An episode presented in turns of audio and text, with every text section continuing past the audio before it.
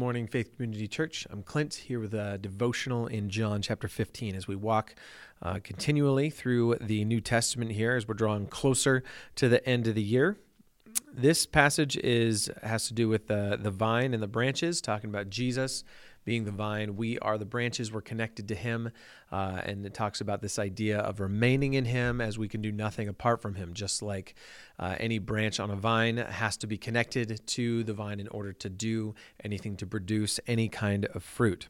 Okay, so this idea of remaining in, in Him, uh, being with Him, um, is easily um, seen, like how we can remain in Him. Uh, just a few um, paragraphs later in the next section, it talks about um, what it what it means to remain in Him, how to remain in Him, and it talks about His love.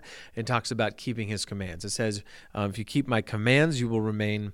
In me. So, to remain in him, we need to be keeping his commands. And then he gives one specific command and focuses on a specific command in this chapter, and that's Christ like love. And he says um, at the end of this, in verse 17, this section right here, he says, This is what I command you love one another.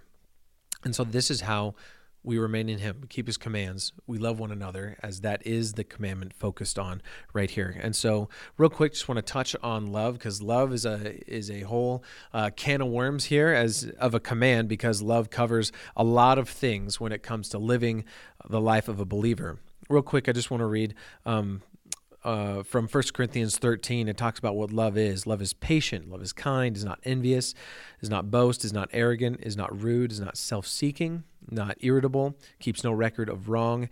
Love rejoices in the truth, it doesn't rejoice in unrighteousness. It bears all things, believes all things, hopes all things, endures all things. So keep it, keeping his commands means be these things to each other love one another, be patient with one another, be kind to one another, don't be arrogant with each other, don't be rude to each other, and so on and so forth. And so, love is a word that compiles all of these things together, and we will remain in Him.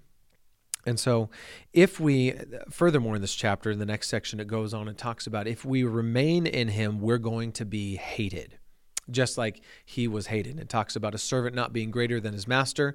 We are the servants of Christ. We are servants of God. Um, and if they hated him, they're definitely going to be hating us because we, as love, it says in 1 Corinthians, 1 Corinthians 13, sorry, um, that we rejoice in the truth.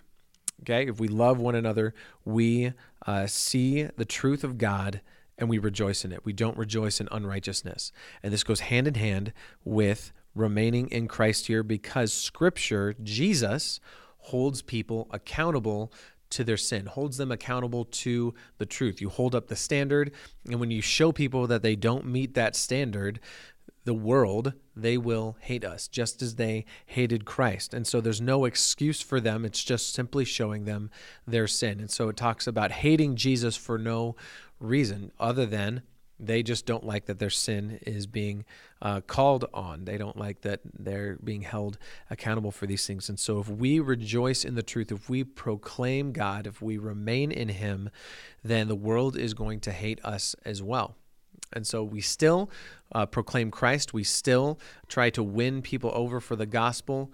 Uh, and God is the one who convicts them of their sin here. But when times come where, where we give people the gospel, we're going to be hated just as Christ was hated. But use this as a sign. Don't don't take this and be fearful of sharing the gospel with it because um, I mean Scripture is the power of God into salvation to everyone who believes, um, and God is going to use that in you. And so take it this way: if somebody receives Christ, receives God's word, they become a believer.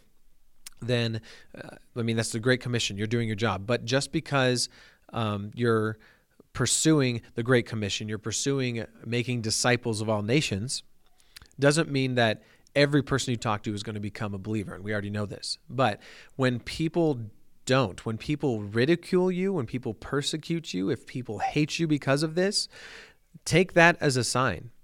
And it's almost, I mean, almost rejoice in the truth there, in that, in that Scripture is still ringing true here in that people hate you because of what you're doing. People hate you because of what you believe, because you remain in Him. So don't be fearful when people reject Scripture. It's not your job to convert people, it's your job to give them the gospel, and God is the one who turns their hearts. Okay?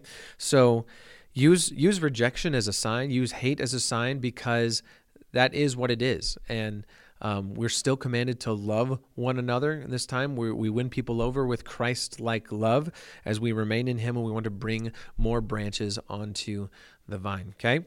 So remain in Him, love one another. That's the big command that's focused on in this chapter. That's it for John chapter 15. We'll see you ne- next time.